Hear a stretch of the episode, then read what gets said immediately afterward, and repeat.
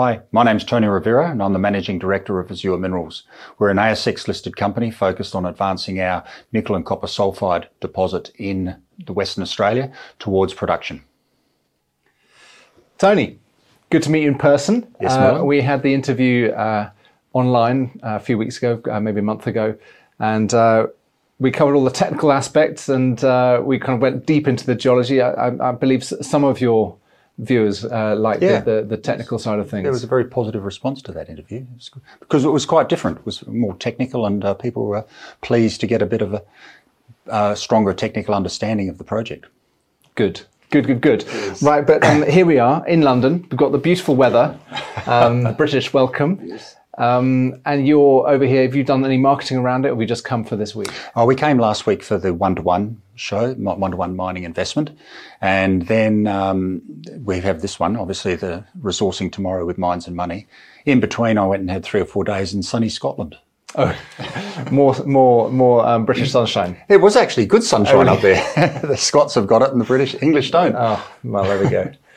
Um, and so this is called Mines and Money, Resourcing Tomorrow. We know about the Resourcing Tomorrow. Um, is there any money? Have you have you met with people interested in buying it? Yes, there are some people. I mean, it's only the first day of the conference, but already we've had uh, several people come to us and ask if there's opportunities for them to participate in financing of feasibility study or even further down the track construction. That's it, it's it's good good to know because sometimes when you're walking around the floor, you don't. I mean, I, I see so many old mates. You know, it's, so Yeah. it's it's it's quite hard to to see the people that aren't the mining companies in there. No, there was definitely, well, the people, there's two groups of people who are interested in talking to us about money. One of them is the, uh, the banks and the, and the finance, financiers themselves. And the others are active mining companies who are looking for the next project for their portfolio. And they would like to um, participate in either at the project level or at the corporate level with us. And so we're fielding a number of inquiries. From corporates. Yes. Uh, that's interesting. It's been a torrid year for the resources sector. Uh, you're not the only company that's uh, sitting on a down year.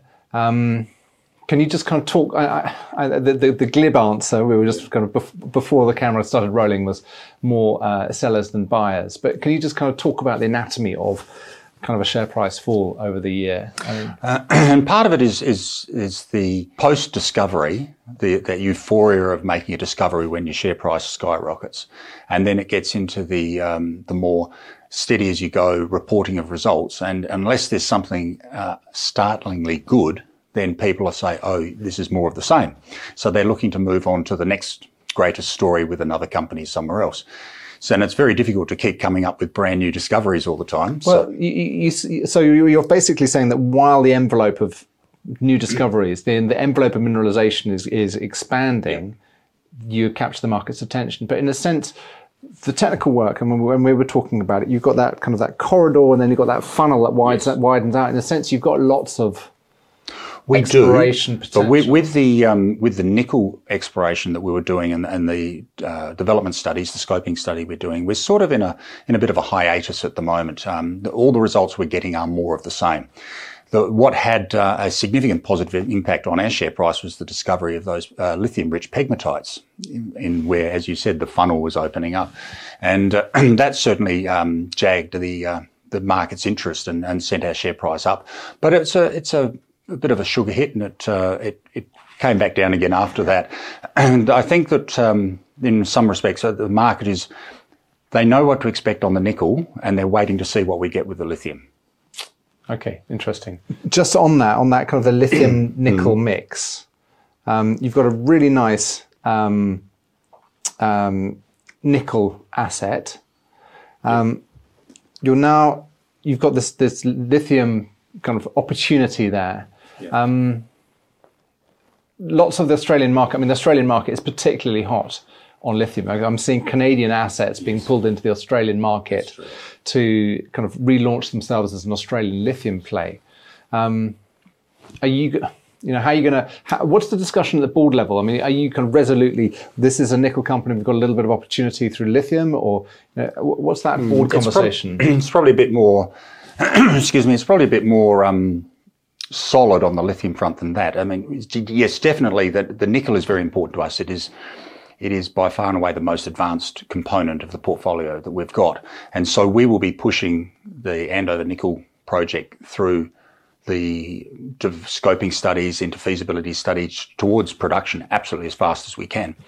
But in, uh, we also recognise that the uh, lithium pegmatites at Andover give us a, another opportunity to add a, a, value, a valuable string to the bow. Mm. So we're not ignoring it. We are definitely putting some um, some effort, some manpower, and some funding towards um, advancing our knowledge on the lithium as much as possible. But bear in mind, we've yet to drill a hole into these pegmatites. Yeah. You know, we've got a lot of surface samples, and we can certainly find a lot of pegmatites sticking out of the ground, and they visually appear to have a lot of spodumene within them. Um, and certainly the early uh, grab samples we've taken confirm that.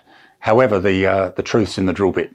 Have you got a split, uh, kind of a mental split? I don't know if you've spoken about it at the board level in terms of the exploration budget for next year or even the first half of this year, next year.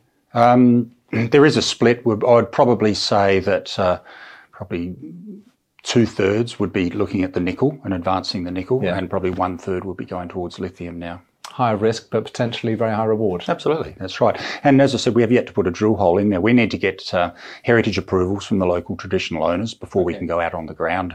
Um, and, and just in terms of the outcrop wise, the, the outcrop which hosts the nickel, the mafics and the ultramafic rocks, is quite different from the outcrop of the pegmatites that host the lithium. And, and because those outcrops um, present differently at surface, there are potentially there could be difference um, different levels of importance to the local traditional owners, and we need to find that out.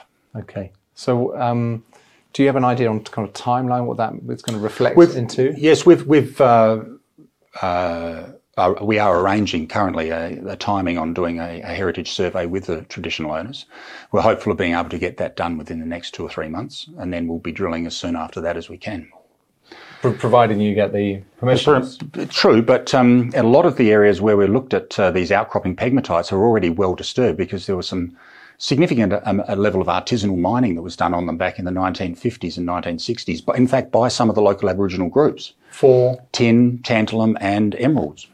Right. So these these pegmatites have got some quite substantial um, small scale, but artisanal type mining that's going on there. So they're well disturbed at the moment. So it's reasonable to expect that um, it's unlikely that there'll be some significant cultural value to that, but we need to find that out by doing the surveys. Follow due process. Yes. Um, and what about the the uh, the nickel? Because um, so you've got um, Andover next to it, you've got Ridgeline, and then yes. up the track you've got Seaview and Skyline. Seaview and Skyline. Then to the north you've got pipeline. Is That's that right? It, yes. and all of those, uh, certainly Seaview, Skyline, and uh, we've drilled quite a few holes into those two, Seaview and Skyline, and we've hit a lot of sulfides, and they've, they're, they're nickel in those sulfides as well. So we um, we need to do more work on those to to to bring them up to a um, a level which we, we can contemplate doing a resource on them. Um, it, it, the geology on those two is a, is a, little bit complicated, so we're trying we drill a few holes yeah. Wait to get the results, go away, think about things for a while, and then send the rig back in for another go later, which is quite unlike what we did at the Andover deposit, where the it was very the, straightforward. It was literally straightforward. It was a big blob of mineralisation sitting there, and it was it was pretty easy to uh, step out and continue to hit. And ridgeline's thinner, isn't it? Um, but it's also it hangs together quite nicely. You've got yeah, some yes, plunging shoots in there. Yeah, there's um, the overall ridgeline mineralized zone is probably 350 metres long, um, but within that there's a couple of higher grade shoots, which would be um, probably 50 metres by, by wide by well, 50 metres long by maybe 20 metres wide, and they plunge towards the northwest. And, and within those, there's massive sulfides, and those massive sulfides are nice high grade, sort of 2 to 3% nickel. So I think that Ridgeline, when we do get the resource back, and that's expected in, in January, I think that we'll see that uh, there's going to be some nice high grade parts to that resource. I don't expect the tons to be anywhere near as big as Andover, but it'll be a nice addition to the that Andover Ridgeline composite deposit. I had in my mind about 10% of the tons. I don't want to put a number to it just yet. Thanks, Merlin. I'll wait till January. okay. Um, also, significant contribu- con- um, contributions to the um, overall value from copper and from cobalt as well. Yeah, that's right. Well, I think overall broadly speaking, you're going to say 80% of the value will be in the nickel, Okay. maybe 15% copper and 5% cobalt. Okay. But it's, so it's a nickel deposit with a, with a, With a credits. Yeah. credits. Yeah. Good. And um, th- so the plan for next year. Mm-hmm. I mean, have we done enough looking back at 2022? Is um, uh, let, us let's stick with that. Let's just stick with 2022 and the market. Um, have you seen any signs of life from the retail investor or the institutional investor looking for nickel assets? You know, is it, or, or does that seem to be kind of still quiet? It's quiet from the retail side. I think the uh, the retail side see the headline that says lithium and they all pile into the lithium stocks. Um, they don't see nickel in the headline. But we all know that nickel and copper are going to be needed in, in ever greater quantities going forward. Yeah. So uh, the people that are potentially more knowledgeable or have a longer term view point, they're, they're still very much interested in the nickel side of things. And and this isn't just the, uh, the the bankers; it means the corporates as well. The big players uh, are all looking to increase their exposure to nickel. And you've got um, a series of kind of quite large shareholders, including the Creasy Group, And Deutsche Balaton, the German Deutsche fund, yeah. Balaton. yes, and the, and both of those two large ones have been very supportive in, in the past, and and say that they're going to be so going into the future as well, which is good. Good. Um, so then let's look into 2023. Yep. Uh, and what are the kind of the main blocks of work? And we've you've touched on the mineral resource for uh, Ridgeline. That's coming out almost out, out of the gate in the new year, isn't it? Is that the first thing? Yeah. So the, the resource for Ridgeline will be in January, announced in January. The um, the drilling's all completed. The uh, the the assays have all been received. The modelling has been done and is now off with the uh, the independent consultants for them to. To, to put it all together and to give us the, the final resource. Um, having said that, uh, the mineralisation of those high grade shoots at Ridgeline still remains very much open at depth. I mean, probably one of our very best drill intersections is, uh, which we announced last week, is 14 metres at two and a half percent nickel, is the deepest hole that we've got in the in the body, and it's so it shows that it's still wide and and good grade at depth. So there'd be potential to make Ridgeline larger with more drilling in the future. But in the meantime, we want to put out an interim resource on it so that we can include it into the, a scoping study, which is the next cab off the rank. So once we get the resource out from Ridgeline, it will be joined in the scoping study with the Andover resource, which is already in there. And, that and that resource goes down to about 500 meters. Is that Yeah, right? that's right. Yeah. And so we'll have a scoping study or a PEA that's going to come out in hopefully by the end of the first quarter of next year of 2023. Okay, so hot on the heels. Yes, that's it. And it will include um, all of the comp- usual components that you get in these types of studies of uh, metallurgy and mine planning and um, geotechnical studies, environment studies, all those things. All of those components will be included into the scoping study for both uh, Andover and Ridgeline. And so it's likely that we will put together a, a common mine plan where it's a, a, a- it will be conjoined, if you like, a single entrance which could then uh, turn left and right and exploit both Andover and you kind Ridgeline. Turn um, So it to, comes to, in from to, to the east, to the east, to Andover, and to the west. Correct. To, Yeah, that's it. Yep.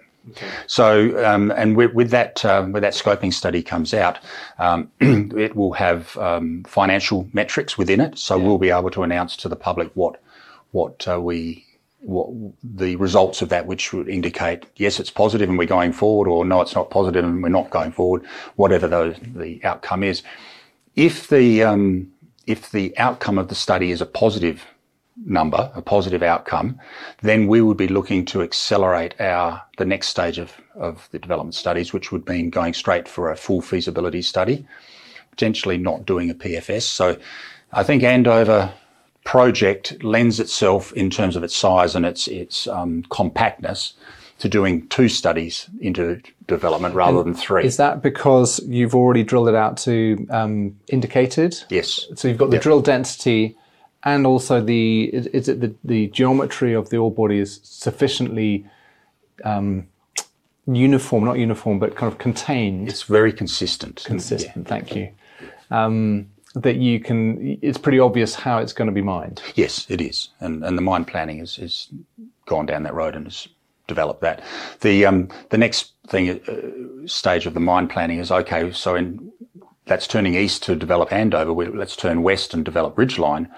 Ridgeline is without predicting things too much, I, I, I, expect that it's going to be mostly or all it's going to be inferred. So, um, however, we can still put a mine plan to it because the uh, our knowledge of the of the shape of the mineralized shoots is is, is quite strong. So we'll be able to put together a, a mine plan for that as well. You can for a PEA or yes. a, or a scoping study, but yes. obviously, if you're going to go for a more advanced study, you've got to have measured and indicated. Correct. So, which to... would mean more drilling into ridgeline, and yeah. and which will not only internally within it to upgrade it from in, inferred to indicated, but uh, also probably deeper, so that we can add some more tons to it in, as time goes by. So, it uh, we want to put all of that together, but the Andover deposit itself, 4.6 million tonnes is the total resource. 3.8 million tonnes is in the indicated category. And it's not scattered. It's actually a very confined block of mineralisation that is incredibly consistent in terms of its width and its grade across. So um, let's say you've said uh, scoping study end of Q1. Mm-hmm. Yep. And then if you go into the most advanced study you can do, whether that's a let's call it a feasibility study. You're yeah. looking at a 12 month or 18 month timeline? I would ballpark 18 months towards the end of 2024. And that's because of um, long lead items such as baseline studies, environmentals. That's um, the key. That's the key. It's it's not the the resources and it's not the mine planning. It's it's it's your baseline environmental surveys that need to be done. And where we're operating, you're looking at a, a minimum two to three year period of, of for doing these studies. Data, not, and you've obviously started. We've already. completed one year now. Yeah. And so we've probably got one, you know, another one to two years that we have to do. And so you need wet season, dry season, or, or winter, summer type studies to be done. But um, the the studies that we've we've or the results of the studies that we've done so far on the environmental side um, has come back quite positive. There's nothing that untoward that's been found. We haven't found any rare little species that lives there. Everything that's there is as expected. Um, of course, there are innumerable um, components within those environmental studies that we need to to make sure we do properly and, and tick those boxes. And it's you know, uh, this sort of fauna and this sort of fauna and flora yeah. and, and bugs that live in the ground. Yeah, there's like no, there are no shortcuts. Not, not not anymore. No. However, having said that, you know that the um, the governments, both state and federal in Australia, are very strong in promoting that mining is necessary to um, advance our our challenge, uh, fight against the challenge of climate change. So this is your environment versus climate debate that is going to be taking place. But certainly the, the governments and the bureaucracies have been very positive in saying that mining is important and they will support it um, without taking shortcuts, doing the job properly and making sure that we have a, a, a very robust and, and sensible um, development decision. I was just kind of going around in my head the environment versus climate. Surely it's climate versus climate or environment versus environment. I mean, you can get into a you can get into a circular argument quite well, quickly. That. We're getting off the subject of Andover yeah. and Azure right at the moment, but um, if you if you want to have bat, battery powered cars, for example, and you need need lithium, but you don't want that lithium mine to be built next to your house, then that's the the yeah. challenge that uh, the people are going to have to face the modern conundrum, conundrum that's facing a lot of um, people. Yes, very much so. Um, good. So, um, 2023 has got the feasibility, sorry, the the the, um, the Ridgeline resource, yep. then the scoping study for the combined Andover Ridgeline, yep. and then you're straight into the ongoing study. Meanwhile, in parallel to that, you've got let's say one third of your budget or a quarter to a third of your budget, which is being allocated to the lithium. Yep. You've got the um, uh, the heritage surveys um, yes. to go on, and then perhaps in Q2 you'll be able to start on the groundwork. Yeah, well, if we test, take a one step back or half a step back from that and, and saying as, as part of the nickel focus strategy, not only are we doing the, the resource for Ridgeline and the, and the scoping study and then moving into a feasibility study, we need to continue drilling. We've got exploration drilling at Seaview and Skyline and Pipeline that needs to continue. We've got innumerable other targets that need to be drill tested as well. Um, we need to put the rigs back into um, Andover and uh, Ridgeline to be able to do um, more detailed internal drilling, In, infill, infill, as drilling. well as some extension. Exactly. Yeah. So we've got a lot of work that's nickel focused, which includes a lot of drilling. Yeah. Having said that, we also want to be doing some work on the lithium. So as soon as we have completed the heritage surveys and we've received the uh, requisite approvals, we will be putting a drill rig out there to test those pegmatites that we can. So I'm hopeful and we'll be drilling on the lithium targets in the first quarter of next year. Um, and it could well be that we'll have um, two different teams operating on the same yeah. project area. You know, yeah. one, one's a nickel team and one's a lithium team. Yeah, yeah. Yeah, so it's going to be a very busy year next year. I bet. And um, when in terms of the the marketing, mm, uh, you're going to be obviously driven by news flow and trying to catch a wave, trying to kind of catch catch paddling like mad, just trying to catch that yeah. that, that, wave of interest. Um, are you going to spend a lot of time on the corporates? Uh, is that where you think the next tranche of money comes from, or are you going to keep plugging away with the um, with the retail and the institutions, and just hope that one of these days they'll start listening? Um, well, it's probably a bit of a combination of all of the above. But, but, firstly, at the end of the last quarter, we announced that we had eight point nine million dollars still in in the bank, and uh, so and, and, we're and we're spending on average over the last year probably about a million a month. So that, that gives you an indication as to what we've our runway ahead of us as yeah. expenditure goes. But we also sold our Mexican assets. Um, we announced that back in July and in a two tranche transaction. And the first tranche involved that the Canadian junior paying us $4 million, which they've done. And this is Bendito Resources, and they're looking to list on the TSX Venture Exchange in, they're hopeful in the first quarter of next year once they're successful at their listing, then they are um, required. Uh, the second tranche of the payment has to be made, and that's another six million Australian dollars. Okay. So, um, if they're successful, hopefully they are, and uh, they'll be paying us another six million, which adds to our our funding at that stage. But we'll also be looking to go out to raise some more money because feasibility studies and drilling, for, whether it be for nickel or lithium, is it's expensive, and so we'll need to raise some more money because we want to push Andover forward as quickly as we can to a uh, get to that decision to mine point of view. A, a, final investment decision to actually into building a mine would be really great if we could do that, say, to, between two and three years from now.